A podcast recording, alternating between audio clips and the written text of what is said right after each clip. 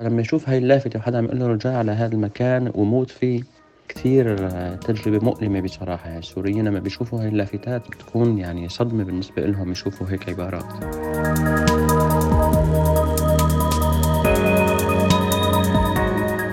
بشرى سارة. يمكنك الآن العودة إلى سوريا المشمسة. بلدك بحاجة إليك.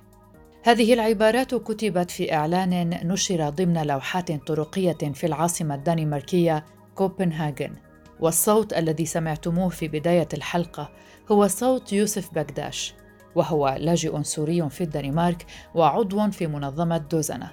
سيكون ضيفنا في حلقة اليوم للحديث عن الدنمارك أول دولة في الاتحاد الأوروبي تحرم السوريين من اللجوء.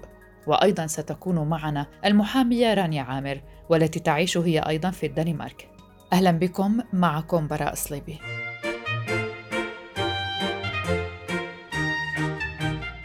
لم تعد الظروف في دمشق شديدة لدرجة أنه يوجد سبب لمنح أو تمديد تصاريح الإقامة المؤقتة هذا ما جاء في تقرير لوزارة الهجرة والاندماج الدنماركية نشرته على موقعها الإلكتروني الأسبوع الماضي مستندة في ذلك إلى قرار سابق لمجلس اللاجئين وهو مؤسسة حكومية تابعة للوزارة تتخذ القرارات النهائية بشأن منح حق اللجوء في الدنمارك. التفاصيل مع المحامية رانيا عامر.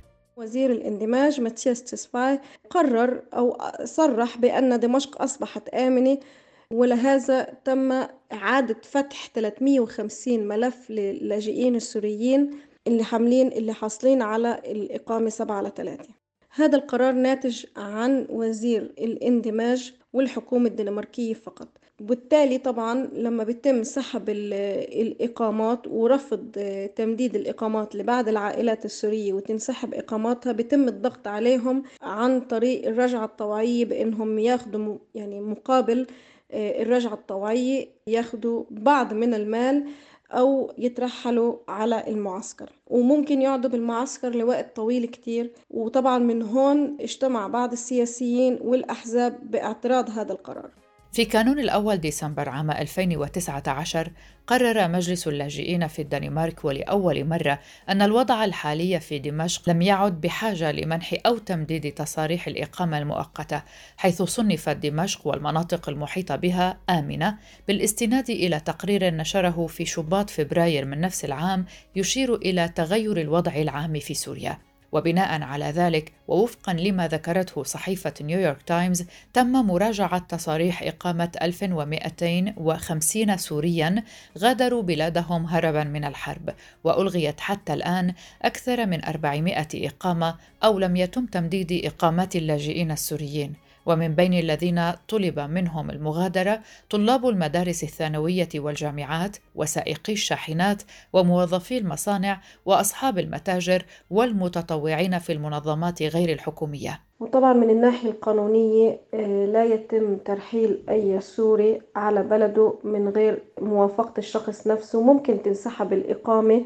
ويترحل ويقعد بالكامب ولكن لا ما بيتسفر على سوريا لأنه الدنمارك ما عندها اتفاقية. مع الحكومة السورية بسوريا لإعادة ترجيع السوريين على بلدهم. مستند الحكومة الدنماركية في سياستها العامة تجاه اللاجئين والتي تقضي بترحيلهم بأسرع ما يمكن هو التعديل القانوني في عام 2019 حيث صوت الاشتراكيون مع اليمين الشعبوي لصالح خطط الحكومة السابقة والتي قضت بمنح اللاجئين إقامات محددة زمنيا وإذا ما أصبح الوضع في بلاد اللاجئ يسمح بترحيله يجب أن تسحب إقامته أو أن لا تمدد. واللي عم بتقوم فيه الدنمارك هلأ طبعا مخالف للقانون الدولي ومخالف لحقوق الإنسان لأنه طبعا ما في أي إثبات أو ضمان بانه سوريا أصبحت آمنة وهذا الشيء يعني بخالف الاتفاقات الدولية اللي عملت للاجئين اللي حصلوا على إقامات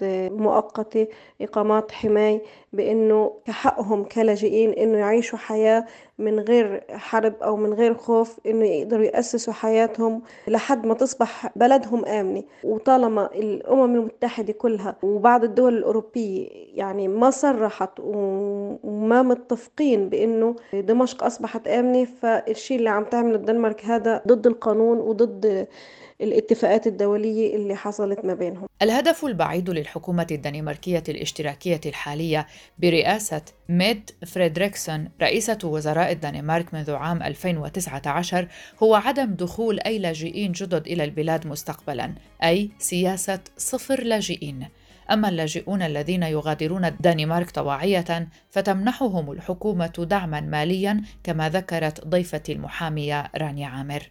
أثارت هذه الإجراءات مخاوف منظمات حقوقية من أن تؤدي هذه الخطوة إلى ترحيل السوريين إلى بلد ما زالت فيه مناطق كثيرة غير آمنة. وسادت مشاعر القلق والترقب أوساط اللاجئين السوريين المتواجدين في الدنمارك. وطبعا في بعض من الأحزاب السياسية والشعب الدنماركي ضد قرارات آه، الحكومة الدنماركية ووزير الاندماج اللي هو ماتياس تسباي ضد هاي القرارات وضد قراراتهم آه، بترجيع السوريين لأنه في بعض من السوريين طبعا عديد كبير جدا من السوريين أسس حياته بالدنمارك وعاش حياته هون بالدنمارك أصبح لديه عمل وأخذ شهادات وطبعا أسس أشغاله وحياته كلها هون. فمن الصعب عليهم إنهم يرجعوا على بلد آه، ما إلهم أي شيء فيها وخصوصا الأطفال اللي ما عندها حدا وما بتعرف حدا. يعني صعب عليهم إنه يرجعوا على بلدهم ويأسسوا حياتهم من أول وجديد. حملة إعلانية واضحة وصريحة في كوبنهاجن نشطاء من الحزب اليميني الدنماركي علقوا ملصقات في العاصمة الدنماركية تدعو اللاجئين إلى سوريا المشمسة.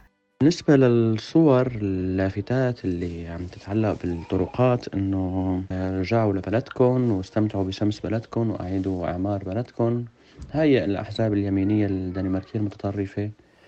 عم تنشرها كنوع من الاستفزاز. إنه بدنا نسميه مو أكثر من هيك ونوع من التطفيش إذا بدي أسميها بهي الطريقة.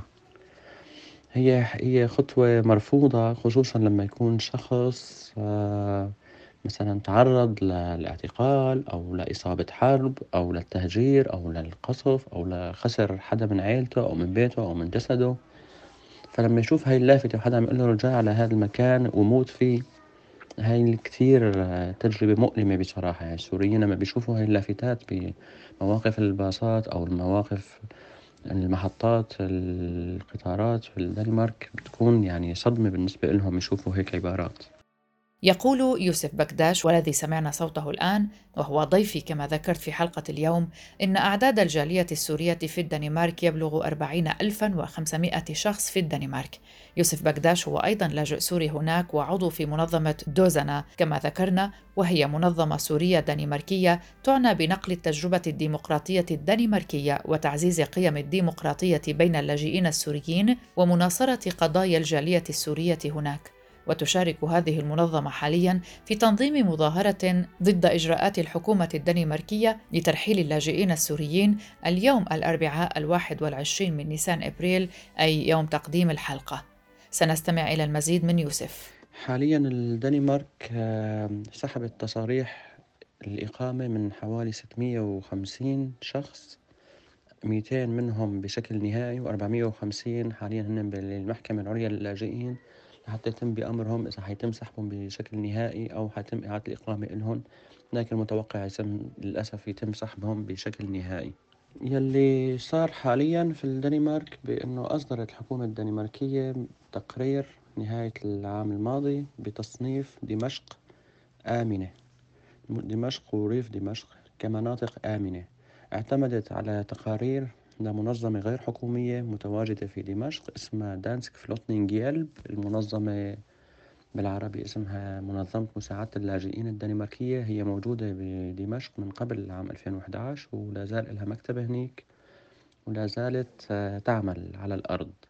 وهي ممولة من, من الأحزاب اليمينية الدنماركية لإصدار التقارير اللي على هواهم يعني بالعامية. بعد هذا الإعلان وانتشار صوره حتى على مواقع التواصل الاجتماعي واجه اليمين المتطرف الدنماركي سيلا من الانتقادات لدعمه ترحيل السوريين.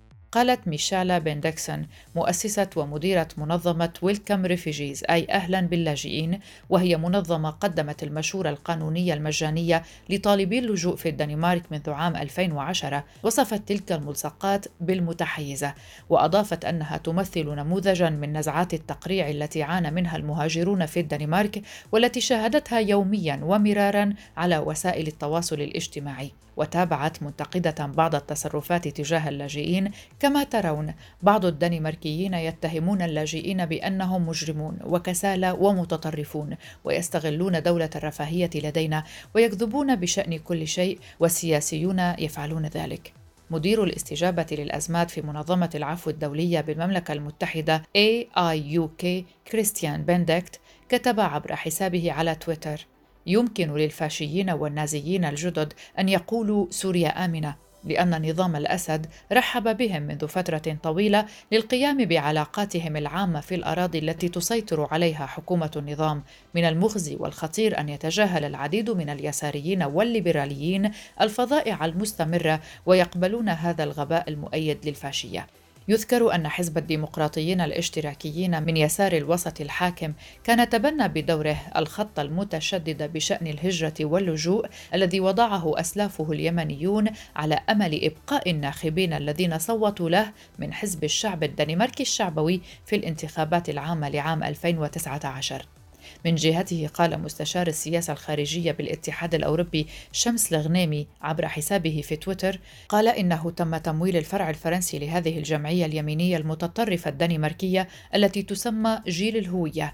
من قبل المتعصبين البيض الذين قتلوا خمسين شخصا العام 2019 في كريستريش في نيوزيلندا فيما قامت الحكومة الفرنسية بحل الجمعية رسميا في الثالث من مارس آذار 2020 بسبب جرائمها العنفية والعنصرية.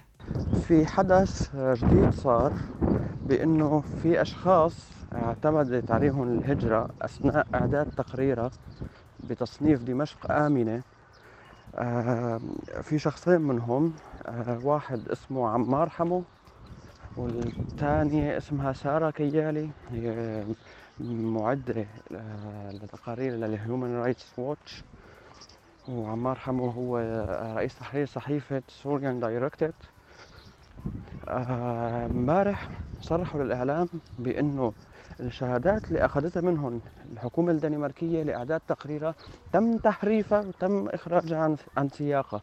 وهن بيرفضوا المضمون اللي تم وضعه بالتقرير باسمهم. فهن رح يقدموا بيان رسمي اليوم يمكن رح يكون جاهز رح يتم إرساله للحكومة الدنماركية. عمار حمو مثلا قال بإنه لو أنا بدي أقول دمشق آمنة فالأولى فيني أنا ابن دمشق عايش بالأردن أرجع على الشام. لكن دمشق غير آمنة. أنتم سألتوني أنا آمن؟ درعا ولا دمشق؟ بوقت كان فيه اغتيالات وتفجيرات وقصف بدرعا فقلت أكيد دمشق آمن من درعا أنا هذا اللي قلته ما قلت دمشق آمنة.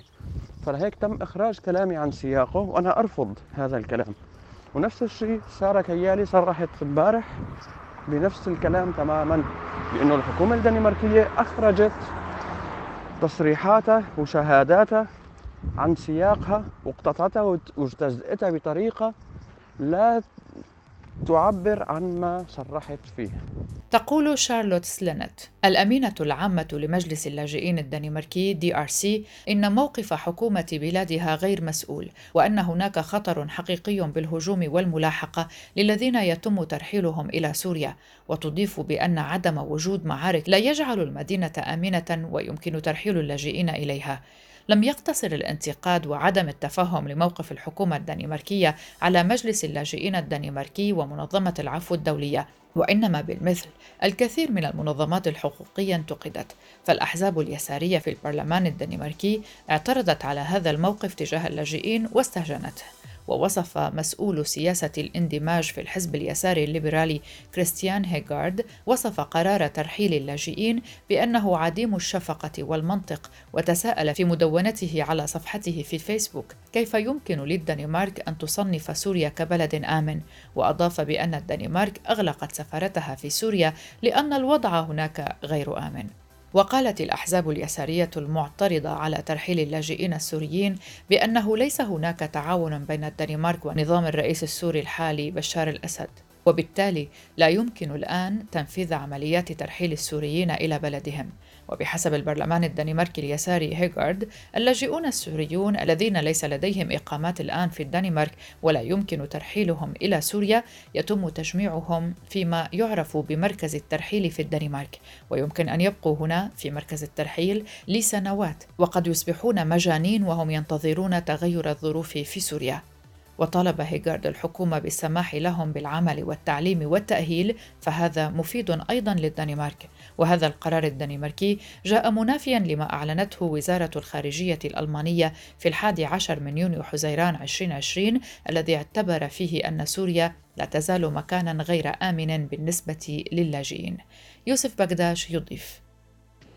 الدنمارك ساهمت بشكل حاسم بالقضاء على الثورة السورية. راح أرسل لك رابط لشركة اسمها دان بيوكانج الدنماركية شركة وقود بتبيع وقود الطائرات.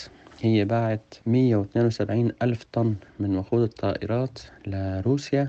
وتم تسليمها في البحر المتوسط لجهة غير معلومة حسب بيانات الشركة إنه هي ما كانت عارفة هي الكمية اللي تكفي لثلاثين ألف طلعة جوية ما كانت عارفة لمين رايحة لكن هي رايحة لقاعة تحميميم. وهذا الوقود الطائرات اللي بيكفي لثلاثين ألف طلعة جوية ساهم بشكل حاسم بإعادة السيطرة من قبل تنظيم الأسد على مناطق عديدة في سوريا على استرجاع كثير مناطق من لحظة تدخل روسيا على الأرض ومشاركتها في الحرب ضد السوريين. فمن وجهة نظرنا حأرفق لك روابط آه، حول هذا الموضوع روابط دنماركية من وجهة نظرنا الدنمارك ساهمت بشكل حاسم بإعادة سيطرة تنظيم الأسد على مناطق عديدة في سوريا وساهمت في آه، فقدان المعارضة السورية لأكثر من ثلثين سوريا فالدنمارك يبدو كانت خطوة محسوبة منها بهذا الموضوع بأنها باعت آه، وقود طائرات بالرغم من اتفاقية الحظر الأوروبية الصادرة عام 2014 بمنع بيع وقود الطائرات لأي شركة أو لأي طرف لاستخدامها داخل سوريا.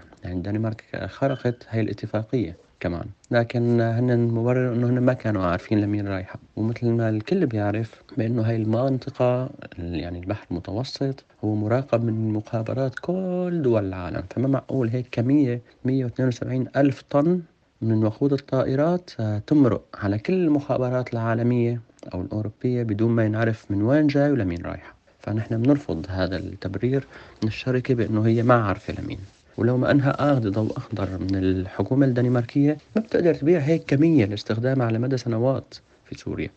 من الدنمارك التي تلغي الإقامات إلى كندا المانحة لها.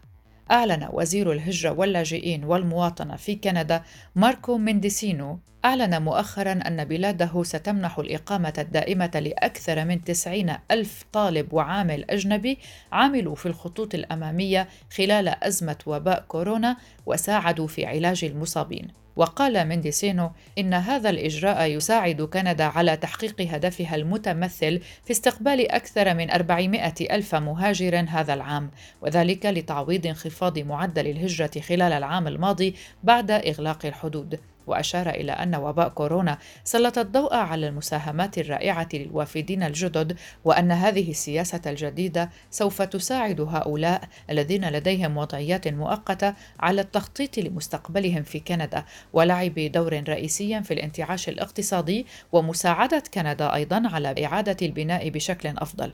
وتوجه إلى مستحقي الإقامات الدائمة بالقول قد يكون وضعكم مؤقتا لكن مساهماتكم دائمة ونريد نريدكم أن تبقوا. نعلم أنه من خلال جذب الأفضل والأذكى وإبقائهم لدينا سنضيف المزيد من الوظائف والنمو والتنوع إلى اقتصادنا.